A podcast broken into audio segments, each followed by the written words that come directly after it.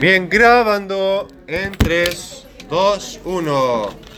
A ver, niños y niñas, esto es algo que ustedes ya saben. Me consta porque lo vi estudiando a- hace una semana. Hallazgo semiológico del examen físico de la cabeza y el cuello. Esto es como el examen segmentario, el examen por presa. Y cuando uno va por presa, tiene que ir por la presa de la presa. O sea, por región de la región de la región de la región, de la mamá de la mamá de la mamá de la mamá. Entonces, cuando uno va, eh, habla del examen físico, cabeza y cuello,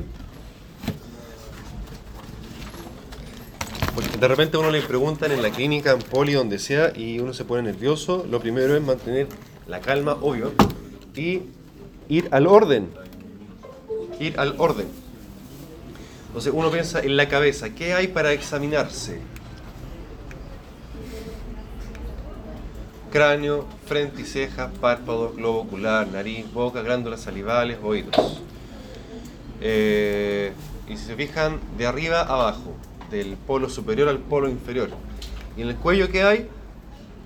La forma del cuello, la presencia o no de lesiones cutáneas como fístulas, pulso linfático y la glándula tiroides, muy importante. Entonces, lo primero, insisto, si a uno le interrogan con algo, mantengamos el orden. Mantengamos el orden y de acuerdo a eso uno va de hecho, yo creo que la, la mitad de la materia se puede suplir o se puede eh, recordar con el orden, siendo esquemático. Porque ya anatomía lo sabemos, fisio y pato lo sabemos, por tanto todo esto como que viene de seguidilla. ¿Cierto, Constanza? Muy bien, muy bien. Eh, ahí tenemos un hallazgo clásico del examen físico de la cabeza, del cráneo, la parte más superior de la cabeza. La calota, la bóveda.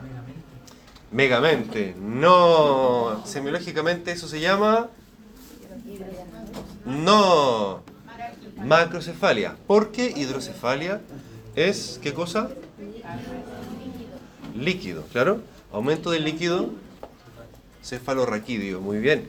Yo a primera vista no puedo ver si es, efectivamente por aumento del líquido cefalorraquídeo. No. Puede ser un tumor gigante. Puede ser una malformación sin hidrocefalia.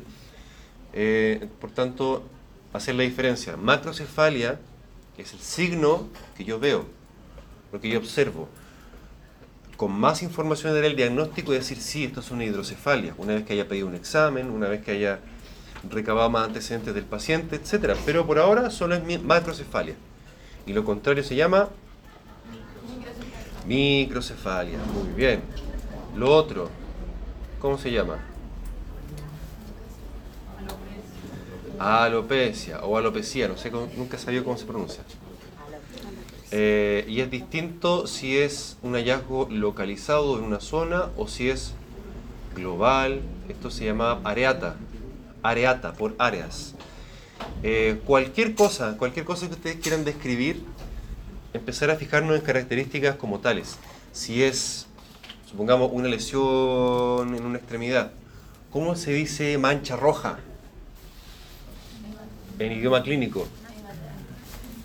Eritema, eritema, podría ser placa eritematosa, podría ser rubor. Por último, al momento de escribirlo, ¿ah? Leuco, leucotema, no, leuco sería blanco, Por eso mancha blanca. mancha blanca, leucoplasia, leucoplaquia, ¿se acuerdan? Ya, todas esas cosas. Bien, supongamos que tengo un edema en la extremidad inferior. Eh, puedo decir, hablar de un edema localizado en una zona de la extremidad inferior, localizado en la cara anterior de la, de la, pierna, por ejemplo, o un edema generalizado. Puede ser un edema de extremidades inferiores simétrico, los dos por igual, o asimétrico, igual que lesiones en la arcada dentaria que afecta a toda la arcaria dentaria, pero de forma asimétrica, más un lado que el otro, o simétrico. La simetría, como nosotros somos eh, seres vivos que están lateralizados, ¿cierto? Tenemos dos lados, derecho e izquierdo. ¿Lo sabían o no? La simetría puede ser signo de normalidad, pero también hay enfermedades que, que se manifiestan con simetría. Eh, hay enfermedades neurológicas donde hay temblor simétrico en ambas extremidades. Hay otras donde no. Mejor hay solamente una y la otra está normal. Entonces, simetría también es un, hallazgo importante a identificar. La importancia de todo esto, no se olviden, es que ustedes son los buenísimos, están machacando el pavimento, ¿no? No, es una rueda. Eh, que ustedes deben tenerlo presente, ustedes deben tenerlo en la mente, ustedes se les tiene que ocurrir porque ustedes son los profesionales. No viene en bandeja el diagnóstico, tengo que buscarlo. Si no me lo estudié, no me lo sé, no lo sospecho, no lo busco, no lo diagnostico. Puede ser cáncer, cáncer, cáncer, cáncer en bandeja y pasa colado, como decimos en buen chileno. Pasa colado. Entonces, todas estas cosas uno debe tenerlas en la mente para poder buscarlas. Frente y cejas. Bueno, esa, esa, eh, esa entidad que está ahí, ¿qué pasa con la fecha ahí? Esa entidad que está ahí, parálisis facial, es una clásica pregunta de certamen que yo todos los años pongo, por si acaso. Eh, vamos a detallarlo más adelante, pero acá, primero, el, al examen físico, ir fijándonos en la frente. Por ejemplo, los pliegues de la frente están conservados si le pido a la persona que me levante las cejas, que me haga un vuelo de la gaviota, ¿cómo se llama? Así con las cejas. ¿Ah? Un 13-13. Si las dos cejas las levanta por igual y se marca por igual la frente, o solo puede levantar un, un lado, como la roca. Is cooking. Eh, o es ser algo patológico, el paciente no tiene control de eso, etc. Los párpados, ¿cómo se llaman los hallazgos de los párpados? Ese, ¿cómo se llama? Ahí dice. No. Puede que esté tóxico, esté caído, pero porque hay algo más importante produciéndolo. Un edema, hinchazón. Eso sí es una tosis. ¿Cómo logramos, cómo describiría usted que es una tosis? Imagínense que su profe lo está interrogando por teléfono. Párpado caído.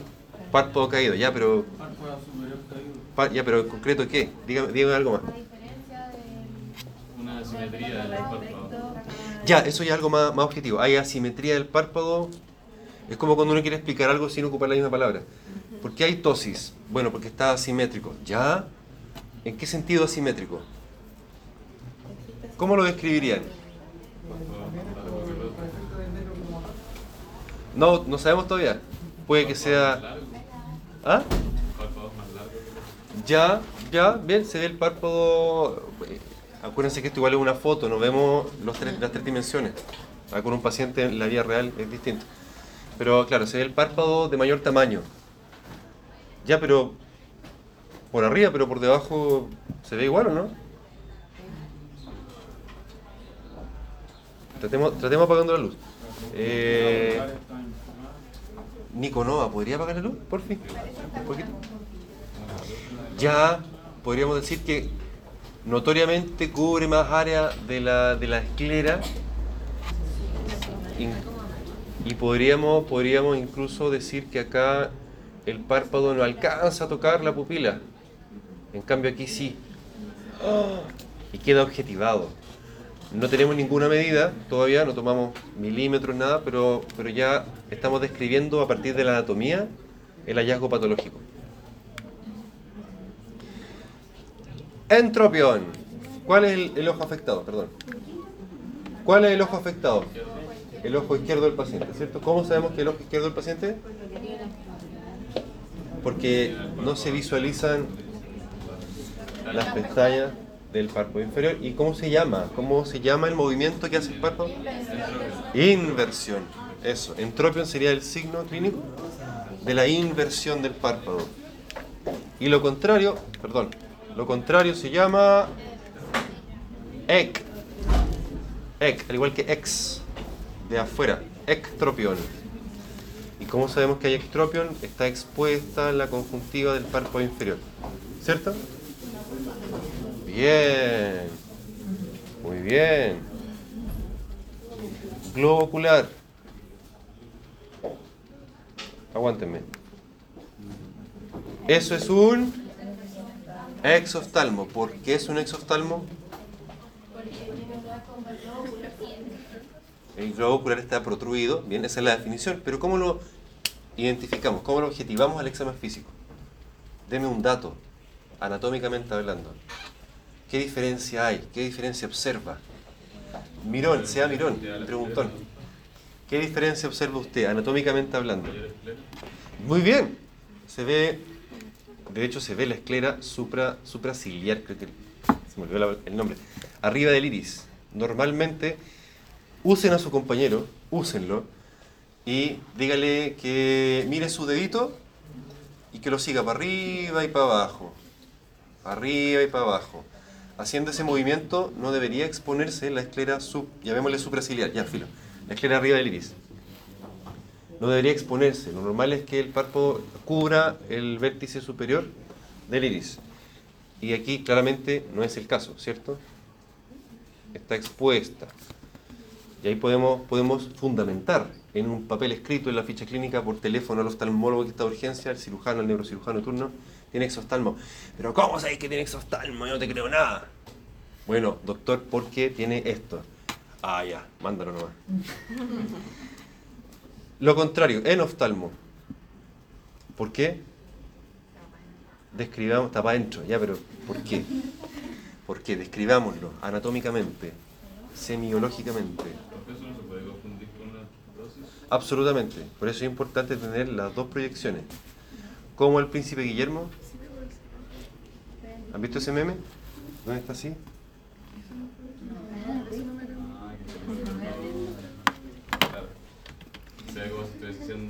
Otra cosa, ¿cierto?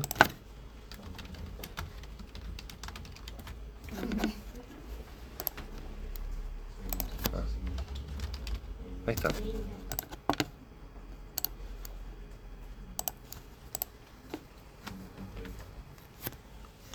Ya, la importancia de, igual como lo van a ver en imágenes, yo creo que el profe viene que les va a mostrar el mismo mono.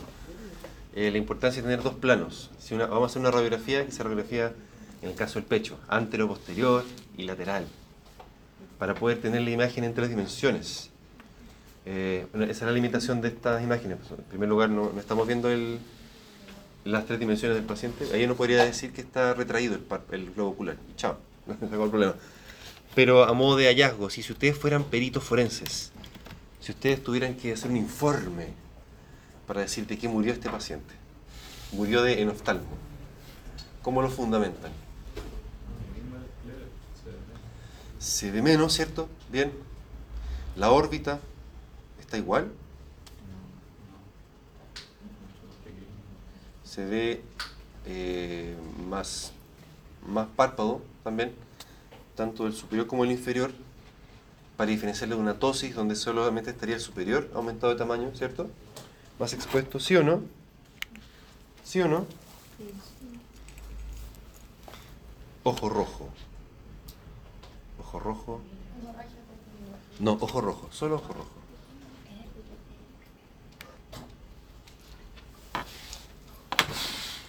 Despierten.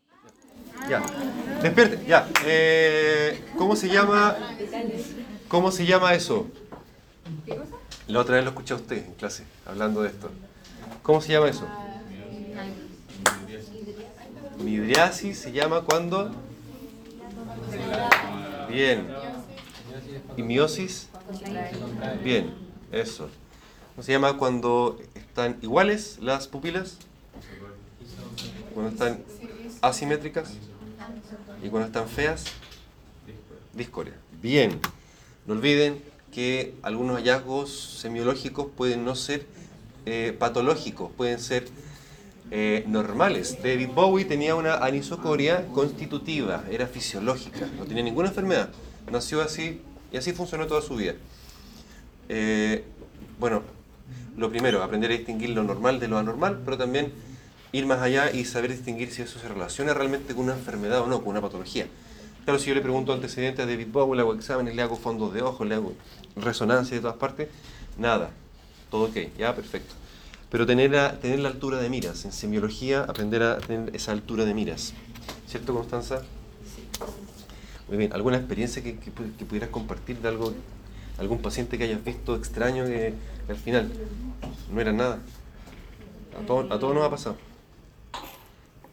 No, tengo una amiga que tiene una alteración en, la, en el iris, ¿Ya? que cuando uno la alumbra, en vez de contraerse, queda igual. Es solo en un ojo, pero no tiene nada patológico. ¿Cómo se llama eso de cuando tiene un color distinto? Tenía. Pero tiene, ella tiene el reflejo fotomotor Sí, de la inhibido. pupila.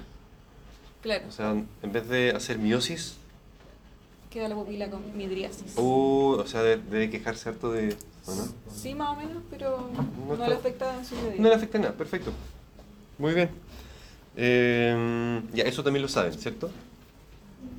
¿Qué hay que pensar cuando alguien tiene una, una nariz como aquella de allá? Bien, o que jala también podría ser. Como los que van a ir a Lola, que jala. Y la otra, jala, jala. Jalan drogas inhaladas. No, alcohol no. No, la rinofima. No, rosácea. Rosácea sí, pero alcohol no. Sí, sí, extrema, efectivamente. Eh, bueno, esto lo saben mejor que yo, así que ya. Lo puse nomás porque es parte de la materia. Glándulas salivales, ¿saben ubicar las glándulas salivales? ¿Dónde palparlas? Bueno, por supuesto que lo van a ir aprendiendo. Pero ¿cuáles son las glándulas salivales que, que examinamos? La parótida sí o sí, la más grande. ¿Cuál otra? ¿Cuál otra? Ah, no, me estás tirando. La sub mandibular, mentoniana. Y el examen de piso de boca, mostremos el video. ¿Saben hacer el examen del piso de la boca? Bimanual, piso de boca. Este video lo mostramos con los compañeros reciencito, así que eh, veámoslo igual para ser justos. Eh, ¿ah? Ah, de veras. ¿Qué cosa, qué cosa fue épico?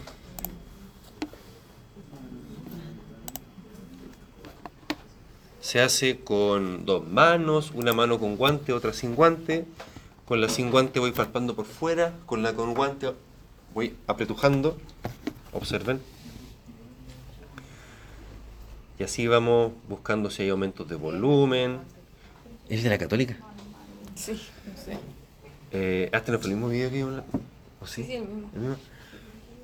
Eh, ahí ven, ¿cierto? Aumentos de volumen, eh, aumentos de consistencia. Hay que, hay que familiarizarse con la consistencia de las glándulas salivales, ¿cierto? Que no es normal, no es igual que el resto del tejido conectivo de la, de la mejilla. Ahí están examinando el conducto de Stellon, que daba salida a qué cosa? El Stellon. ¿Ah? La parótida, sí. Están estudiando, ¿no? Para el test de cirugía.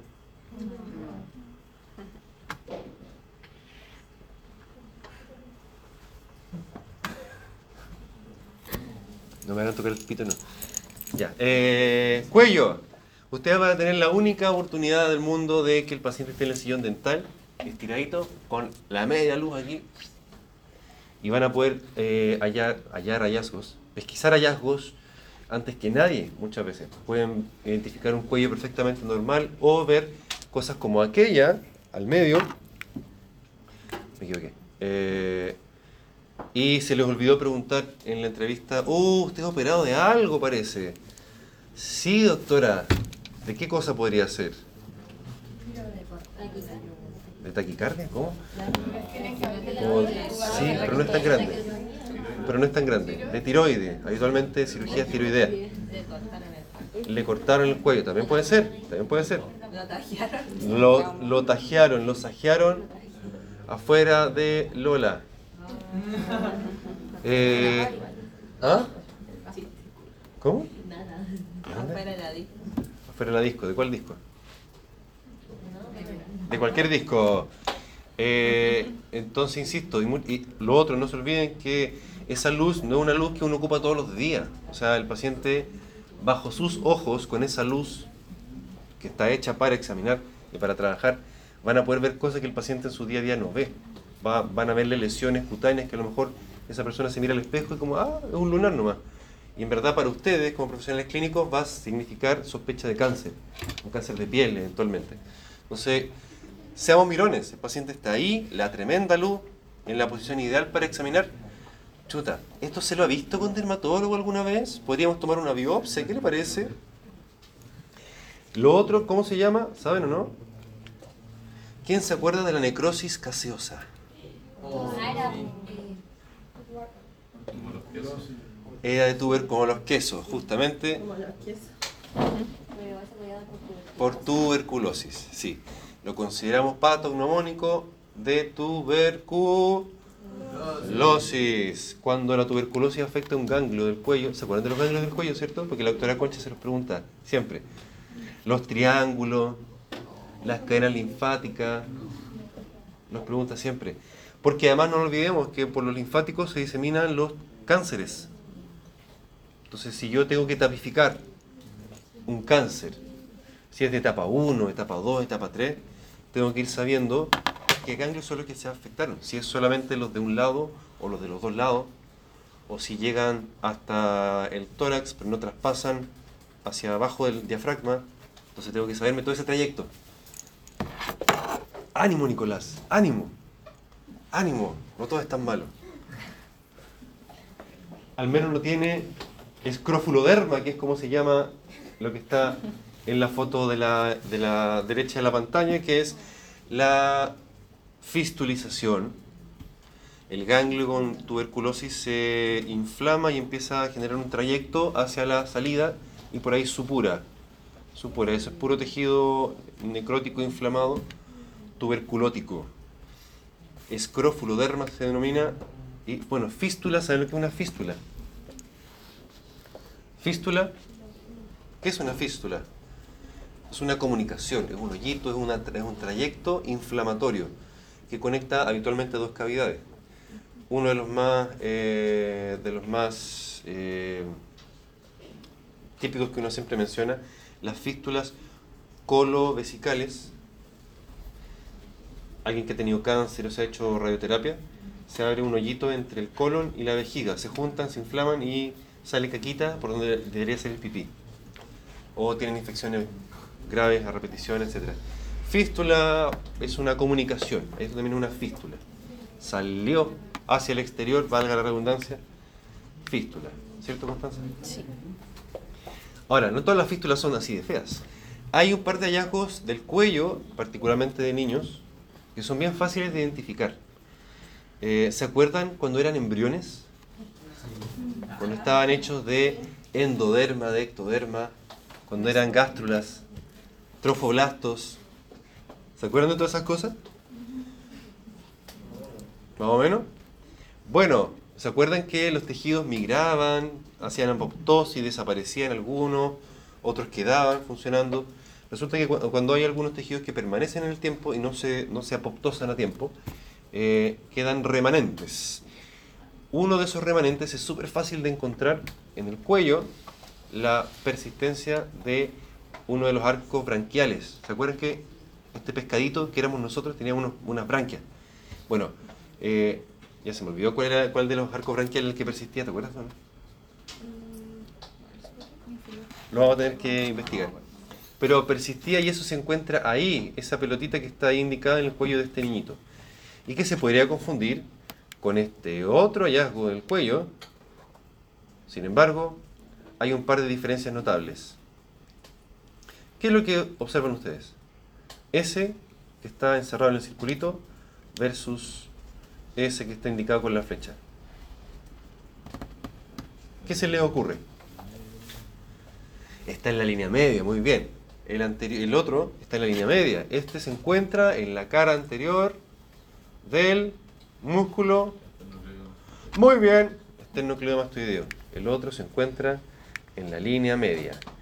Este se llama conducto tirogloso, persistencia del conducto tirogloso, que es el tejido que unía la lengua con la glándula tiroides. Si eso persiste, quedan pegadas la lengua con eh, parte del tejido tiroideo. Entonces, eso le da otra característica semiológica eh, interesante. A este niño yo le digo, a ver, sácame la lengua. El niño saca la lengua y esta cosa sube o se mueve. No, no es que suba, pero sí se desplaza un poquitito. Porque están unidas por la persistencia del conducto tirogloso. Entonces, en cambio, este no. A este le digo que me ah, hazme así. Y no pasa nada. No pasa nada. Entonces, puedo tener la certeza de que no es un cáncer. Entonces, no tengo para qué decirle a la mamá de ese niño, oh, su niño se va a morir porque tiene cáncer. Cosa que pasa. Lamentablemente pasa en la práctica. No le puedo tranquilizar y decir que es un hallazgo que igual hay que operarlo porque eventualmente se podría infectar, le podría molestar, el niño va a crecer, etcétera, por razones estéticas futuro, pero no es de riesgo vital, no es para morirse. Ya por Dios cómo cambia la cosa, ¿no? Que una mamá esté, tranquila por su hijo no es menor. No es menor. Pulsos carotídeos. Ustedes, sus pacientes, van a estar en esas posiciones habitualmente, en sillón dental. Van a tener, por tanto, la oportunidad de observar, ni siquiera palpar, pero sí llegar a observar cómo bajo el ángulo de la mandíbula se aletea la piel que está sobre las carótidas. El pulso más grande, digamos, que podemos palpar en la clínica. Eh, por tanto, mediante esa forma, ser capaces incluso de pesquisar una, enfermedad cardíaca. No es menor, no es menor. Imagínense, meten a pabellón un paciente con un problema cardíaco que no, no hay certeza de que está bien compensado, se puede ir cortado. Y usted también se hace famoso por echarse a esa paciente y se va a Canadá. A Canadá. Linfáticos. ¿Ah? Encerradito. Cumpliendo condena. Linfáticos, que se lo va a preguntar siempre toda la vida. eh, que hay que saber buscarlos. Ahí está la descripción por si acaso, pero apréndanselo. La doctora Concha se los va a preguntar. Eh, no importa. Tiroides. Palpa por detrás, eso digamos es una curiosidad. ¿Y eso cómo se llama? Que está en la foto. Bocio. ¿Cómo sabemos que es bocio? Bocio con C. Bocio, porque en España la C se pronuncia C. sí. Eh, bocio. El bocio, ¿cómo sabemos que es bocio y no es un tumor? Bueno, un bocio podría ser un tumor, la verdad. Un tumor tiroideo. Eh, bocio es aumento de volumen de la tiroides. Si sabemos que la tiroides está acá abajo en el cuello, digamos que el paciente tiene acá abajo en el cuello grande, bocio hasta que me demuestre lo contrario. Porque detrás de ese bocio sí puede haber un cáncer tiroideo, pero también puede haber nada. Puede haber bocios eutiroideos, bocios que funcionan normalmente. Eh, la glándula se alcanza a compensar y funciona normalmente. Así como podría estar ese bocio asociado a una disfunción de las hormonas tiroideas. Como por ejemplo, un hipotiroidismo. O bien, un hipertiroidismo. Pero bocio no es sinónimo de, de- esas, porque puede ser o la una o la otra, o toda la contraria, o todo al mismo tiempo.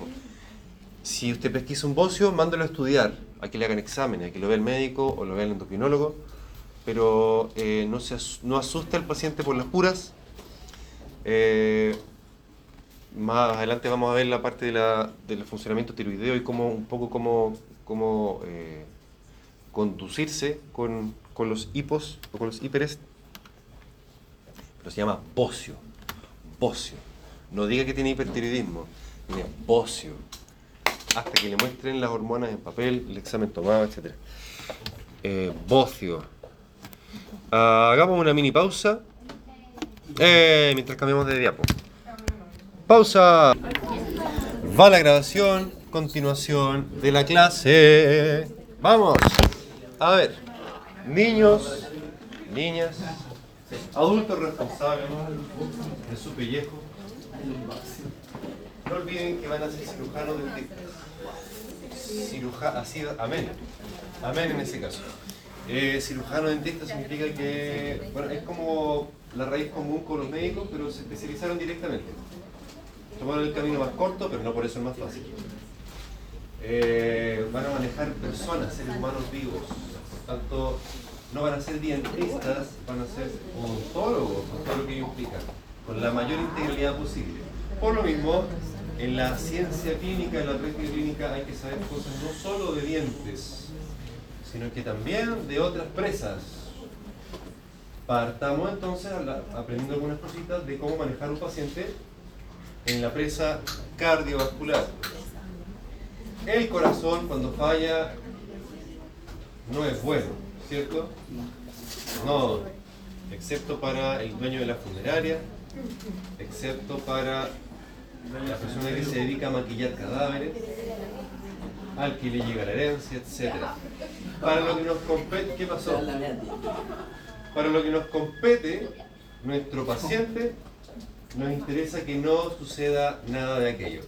Por lo mismo es que tenemos que tener noción en nuestra cabeza, ya que nosotros somos los profesionales, se nos tiene que ocurrir a nosotros, no esperar que en bandeja llegue el diagnóstico, sino que nosotros ir a buscarlo, nosotros ir a elaborarlo, a partir de lo que aprendemos. Partamos entonces por uno de los sistemas más sensibles que tenemos, que es el cardiovascular.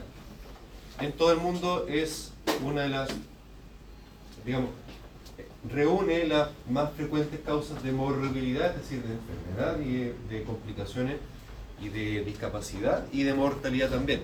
Ahí dice en Occidente, pero en realidad el ser humano completo como que se muere, se tiende a morir del corazón, muy frecuentemente. Junto con el cáncer actualmente están como eh, peleándose los primeros lugares a nivel mundial. Por tanto, un paciente que llega a la consulta dental es un paciente que hay que ser mal pensado hasta que me demuestren que efectivamente está sano. La primera persona que tiene que certificar que esa persona esté sana es usted, porque usted va a decidir si lo opera o no lo opera. No va a llegar siempre el paciente con el certificado del cardiólogo que diga, "Doc- querido doctor, sí puede operar. No, usted tiene que tomar la iniciativa de decidir si se puede o no se puede. Entonces, vamos viendo cuáles son los síntomas y signos que tendremos que revisar el día de hoy. Síntomas. Lo primero que pensamos en enfermedad del corazón es en dolor al pecho. Lo primero. Detrás de un dolor al pecho puede haber muchas cosas. Puede haber algo súper sencillo. Puede haber una espinilla se le está reventando y le duele. O puede haber un aneurisma aórtico rajándose, complicándose. O un infarto. ¿Ah? Algo emocional también, etcétera, etcétera. Para nosotros en medicina, dolor torácico es un, es un partido clasificatorio. Es un partido que hay que jugarlo bien, porque uno tiene que diagnosticar bien lo que está pasando, si no, el paciente se puede ir a la casa y se muere en la casa. Ha pasado, sigue pasando y seguirá pasando. No es por ser pájaro mal agüero, pero es la tendencia. Eh, podemos mirar en menos algunas cosas, podemos solo diagnosticar también, pero no deja de ser grave que haya un problema cardíaco y lo dejamos pasar colado. Sin ir mucho más lejos, hubo una compañera el año 2019 que tuvo un problema similar cardíaco y la mandaban para la casa siempre diciendo que era estrés. Y después ahí viene qué pasó. ¿Supieron o no? Falleció. Falleció en el 2019. Era de acá, sí. Yo la tenía ahí en la sala. De repente me llaman y dicen, profe, no vaya para la U porque se declara duelo el día de hoy. ¿Qué pasó? Sí, porque estas cosas pasan, son de la vida real. No es un, no es un puro papete hecho por un pelotudo. Son cosas de la vida real. Entonces, dolor torácico se define como dolor en el tórax el cual puede originarse en estructuras torácicas, sí, lo que le da la gravedad, pero también puede ser extratorácico. Por ejemplo, si alguien tiene alguna tendinitis de hombro, tendinosis, el término correcto de hombro, puede que duele el pecho también, puede, puede confundirse. Alguien con problemas de vesícula, justamente se puede irradiar, o también puede confundirse. Francamente, confundirse, eh, malinterpretarse, ahora no tiene nada de malo descartar un infarto, está bien. Qué bueno que no tiene un infarto, qué bueno que tiene otra cosa menos grave. Pero hay, hay que saber, saber moverse, saber manejarse en, el- en esas aguas. Eh, con eso en mente, ya que la clave del éxito acá es ser ordenaditos, ordenémonos entonces con los orígenes que puede tener un dolor torácico, al menos los más graves. Aprender a identificar los más graves. Dolor que se origina cuando hay compromiso del miocardio, cardíaco propiamente tal, en el pericardio, que puede confundirse con problemas del miocardio, o también algo que puede ser potencialmente y rápidamente fatal y que está al ladito, al ladito del corazón, que es la aorta. Cuando se complica alguna lesión aórtica también duele, lo vamos a ver acá, y debe identificarse y actuarse en consecuencia. ¿Cómo vamos hasta ahora? ¿Todo bien? Vamos, diga. Ah, ¿quién habló? ¿Dijo profe? Ya. Bien. Vamos a ver. Cuando alguien tiene un, bien entre comillas, preinfarto o un infarto, el dolor que sufre se origina por la isquemia. ¿Qué era la isquemia?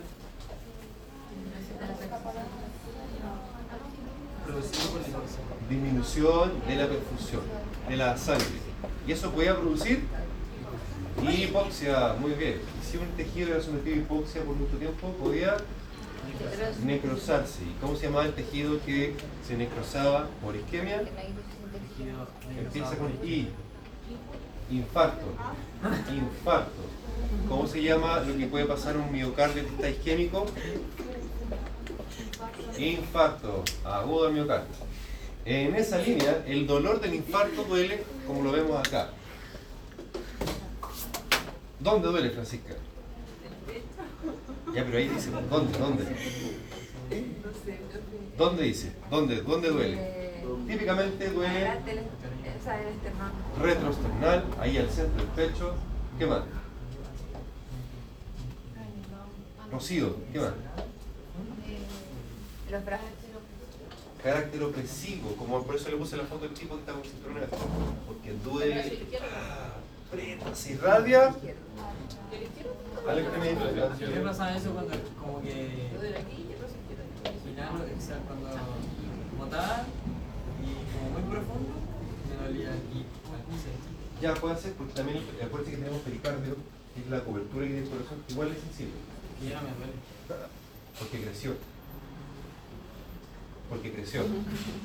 ¿Qué más? Asociado a veces a síntomas vasovagales, que son síntomas autonómicos, sudoración, mareo, ganas de vomitar, eventualmente desmayos. Por la irritación, eventualmente del nervio vago. ¿Cuál es el nervio vago?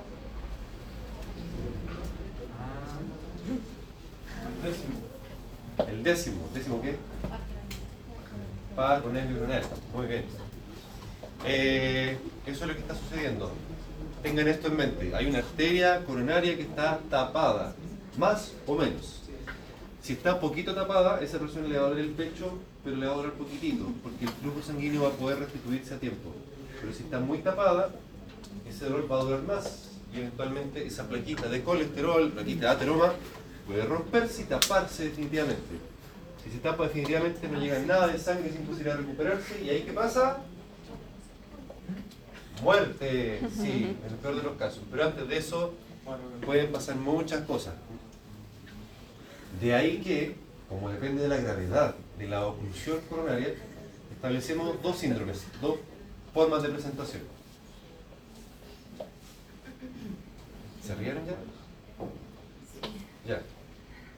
Dos formas de presentación. Una forma de presentación más crónica, va a estar en el tiempo, y otra más aguda, más grave, aguda y grave, no es como en el lenguaje. Las palabras agudas pueden ser graves, ni esdrújulas. Solo una. Acá un cuadro sí puede ser agudo y de gravedad vital, como por ejemplo el infarto. Ahora, bien dije, establecemos dos tipos de presentación. Una crónica, de intensidad moderada, que se desencadena con el esfuerzo físico o mental también, emocional, que pasa dos a tres minutos y va apareciendo en el tiempo. Eso tenía cuando. ¿Ah? Eso podría ser lo que tenía la semana pasada. ¿El paciente de don Gerardo? Don Gerardo se va a hacer. Sí, justamente un cuadro de varios meses de evolución o menos, poco tiempo de evolución que le va pasando cada vez que hace ejercicio, cada vez que sube la escalera. Pongamos. Y le duele el pecho. Oh, espérate, ah, se me va a pasar. Ya, y se le pasa, y sigue, ya de acuerdo. Eso se llama, le vamos a poner angina, angina se llama dolor de esfuerzo, dolor de, del miocardio, de esfuerzo, porque aparece con el esfuerzo. No, es un dolor opresor, opresivo. Se con reposo. Las puntadas son otra cosa, es otro tipo de dolor. Por eso la importancia acostumbrarse a preguntarle al paciente cómo le duele, qué se parece, cómo lo describiría. Dígame la característica del dolor. Que contrasta con el cuadro de mayor gravedad y presentación brusca y única, de intensidad mucho mayor, de dolor que no cede con el reposo. Aquí ya el paciente se queja y se queja y se queja y siente que se va a morir en esa intensidad de dolor.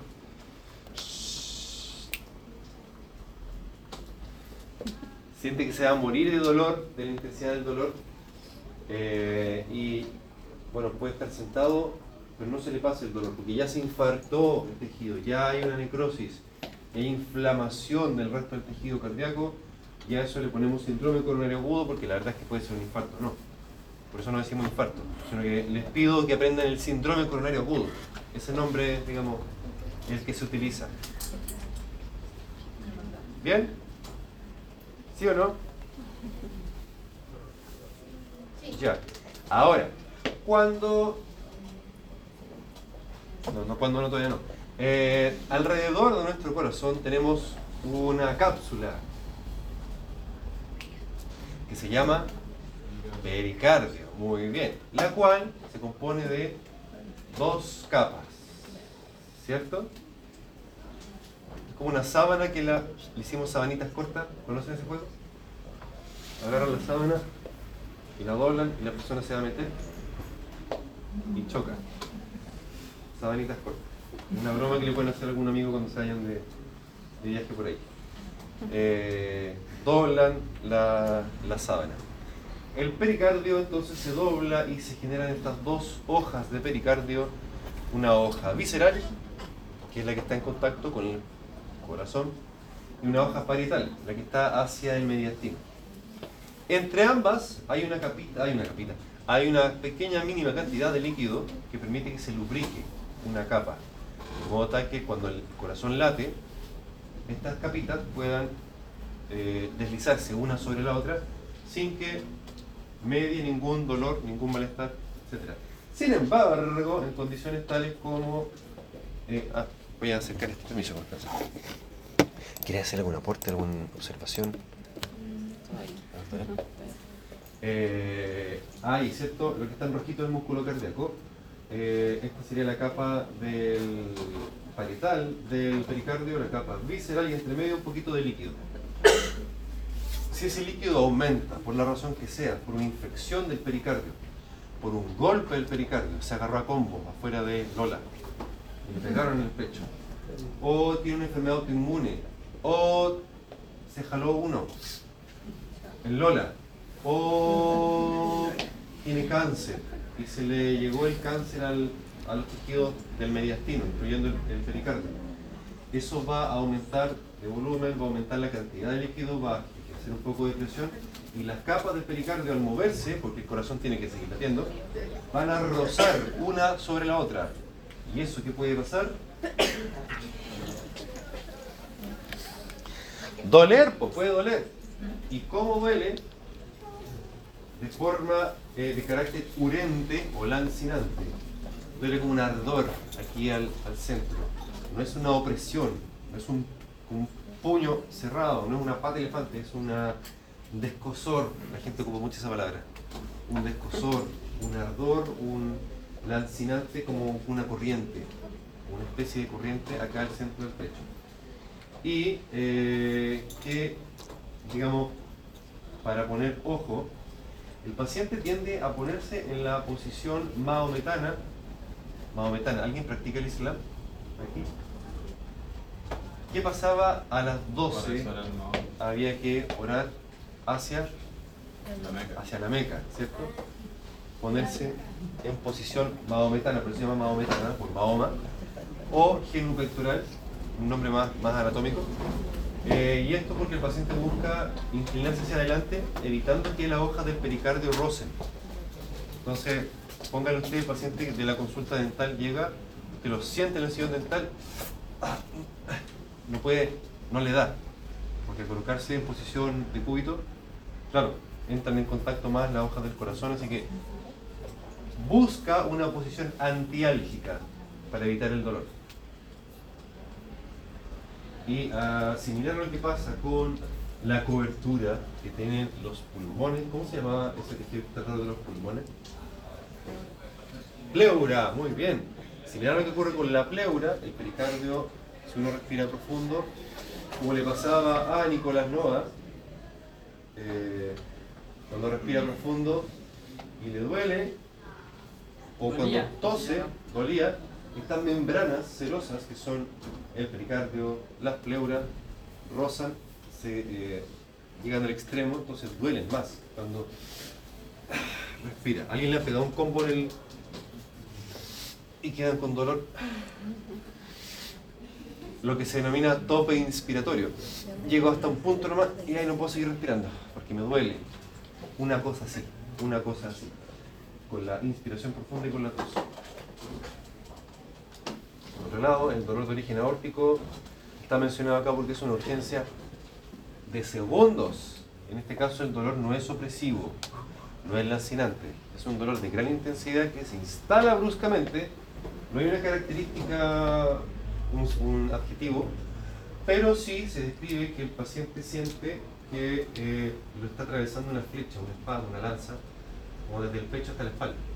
Es intenso, le atraviesa el pecho y en la medida que va avanzando se va rajando, se va complicando este aneurisma aórtico, va irradiándose hacia el abdomen, incluso las extremidades inferiores.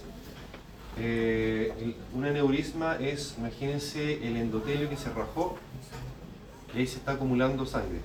Entonces cuando se complica, la sangre empieza a circular como lo hace normalmente, pero empieza a entrar ahí. Entonces empieza a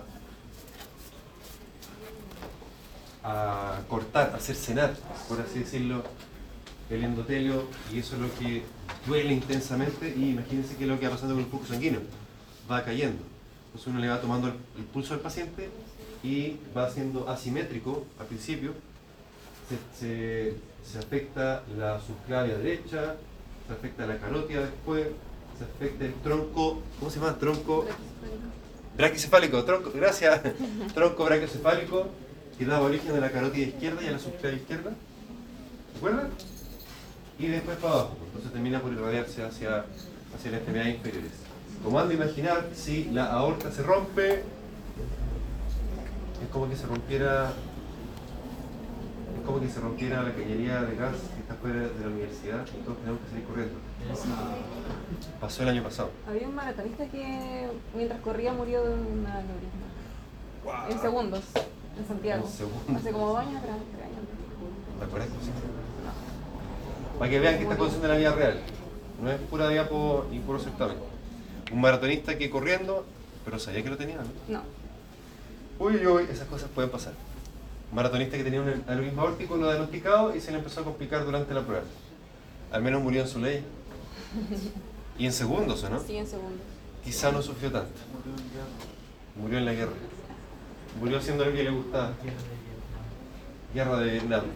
Bien, otro síntoma cardíaco. La disnea. ¿Qué significa disnea? Sensación ya ¿Me cansas? de cansancio. Muy bien.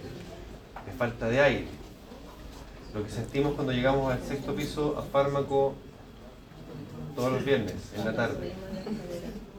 Disneicos, ¿cierto? Falta de aire. La disnea tiene, eh, bueno, muchos orígenes. Puede ser bien inespecífico en eso. Sin embargo, uno siempre piensa en corazón o pulmón, o bien incluso algo emocional, como lo dijo Rocío hace un ratito. Eh, la disnea igual tiene un origen psicógeno eventualmente. O sea, uno con angustia, cuando está a punto de dar un test de cirugía, en el práctico de cirugía, ¿o no?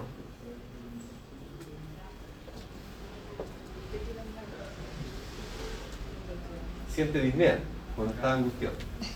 Eh, y la disnea tiene distintas formas de presentación. Disnea de esfuerzo, la que nos da cuando subimos los seis pisos de la clínica para llegar al fármaco. Ortopnea, orto significa posición. Es una disnea con cambios de posición. Y la disnea paroxística nocturna Paroxismo es una presentación brusca de algo. Un infarto, un paroxismo, una arritmia paroxística, una, toda la cosa. Eh, esto termina en la 11, en la 11, 20. Línea de esfuerzo entonces, con el ejercicio, no hay duda. Ahora, importante de notar que uno podría, Catalina, eh, uno podría notar que conforme se va agravando la enfermedad, la línea de esfuerzo va haciéndose cada vez más manifiesta. A lo mejor ahora ustedes son capaces de llegar al sexto piso sin parar, pero la próxima semana llegan, llegan al cuarto, al cuarto piso. A la semana siguiente llegan al segundo piso, a los casilleros, y eso ya no es normal. Línea de esfuerzo que va evolucionando con, las semanas. Algo está pasando. Ortopnea, doctora, mire, yo le cuento, no me incline mucho el sillón dental porque yo no puedo dormir acostado, necesito dormir con almohada. Y a lo mejor tolera cierta inclinación esta semana, pero la semana que viene, ¿ah? A la semana siguiente puede estar peor. Ese paciente está evolucionando, puede que tenga un problema cardíaco en evolución. Hay que ser mal pensados, hay que sospechar algo, pedir algún examen, etcétera. Preguntarle, ¿y usted está durmiendo con almohadas? Sí, con hartas almohadas, ¿con cuántas? No, con... memoria. ¿Ah? Puede- ya, puede ser.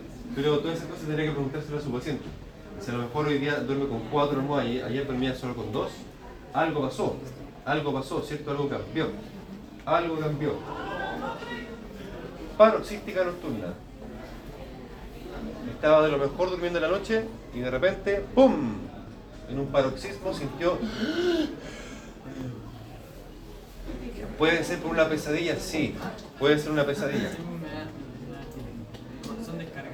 Pero también puede ser síntoma de un problema cardíaco, que hay que estudiarlo. Hay que recabar más antecedentes, hacer una entrevista clínica completa, examen físico, electrocardiograma, exámenes de sangre, etcétera, etcétera, etcétera. También puede ser de origen respiratorio. Para finalizar la tanda de síntomas, palpitaciones. Cuando ustedes llegan al sexto piso a fármaco, no llegan con taquicardia, llegan con palpitaciones. Palpitaciones es el nombre del síntoma, taquicardia es el signo. Lo que yo objetivo cuando yo tomo el pulso, para que aprendamos a usar el lenguaje adecuadamente. ¿Cómo, cómo se define la taquicardia?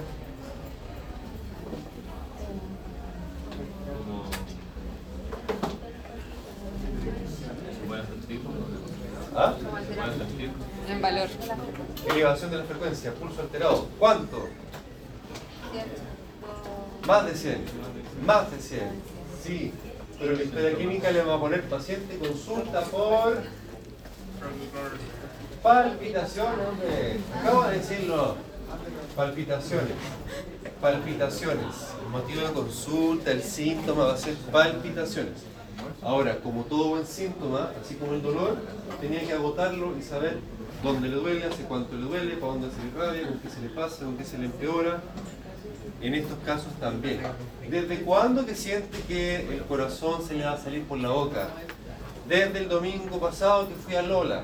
Ah, ¿y consumió algo? Sí, me jalé un par de... Muy distinto a estoy de lo mejor en la casa estudiando con mucha calma, con mucho adelanto, como los chicos de tercer año de odonto, estudian como con dos meses de anticipación para los certámenes. Súper planificado, organizado. Se nota que son los líderes del mañana. Y de repente, y de repente, a pito de nada, empiezo a sentir palpitaciones. Eso ya no es normal. Estar tranquilo y de un rato para otro.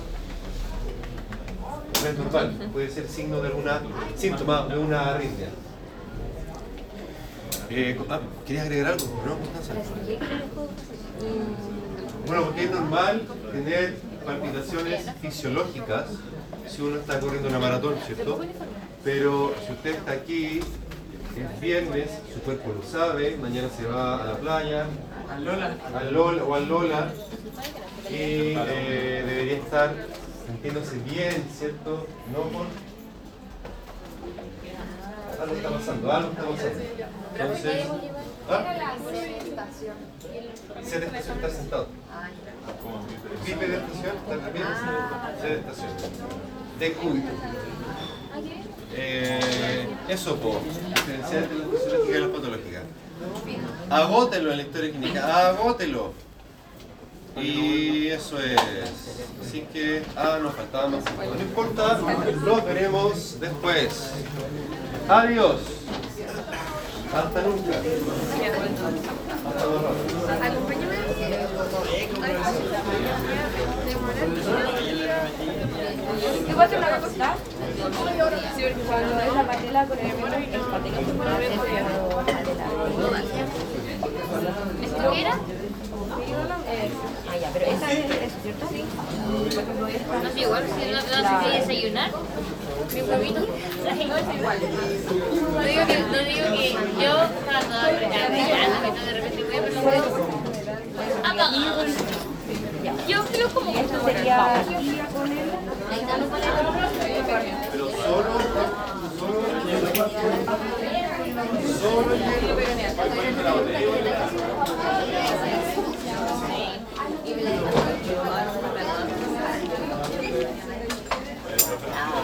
Chao.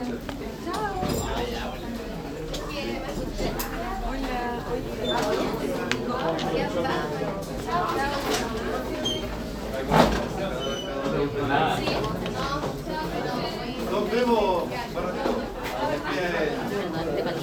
Te Chao.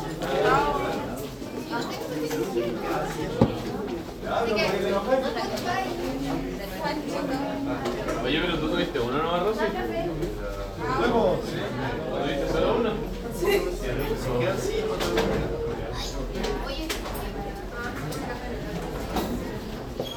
Nos vemos. Profe, Nos vemos. Yo sé. Para la casa. Sí me gusta. Me gusta hacer vamos a hacer fan.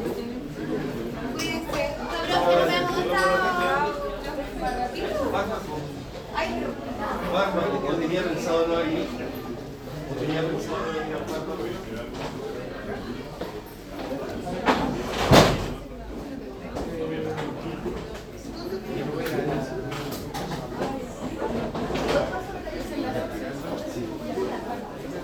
Nos vemos. ¿Estás haciendo una pregunta? ¿Andas en auto? No, Vámonos en Uber. Voy a pensarme en micro. ¿Llegamos media hora para allá? No. Ah, gracias por recordar. Se detiene la grabación.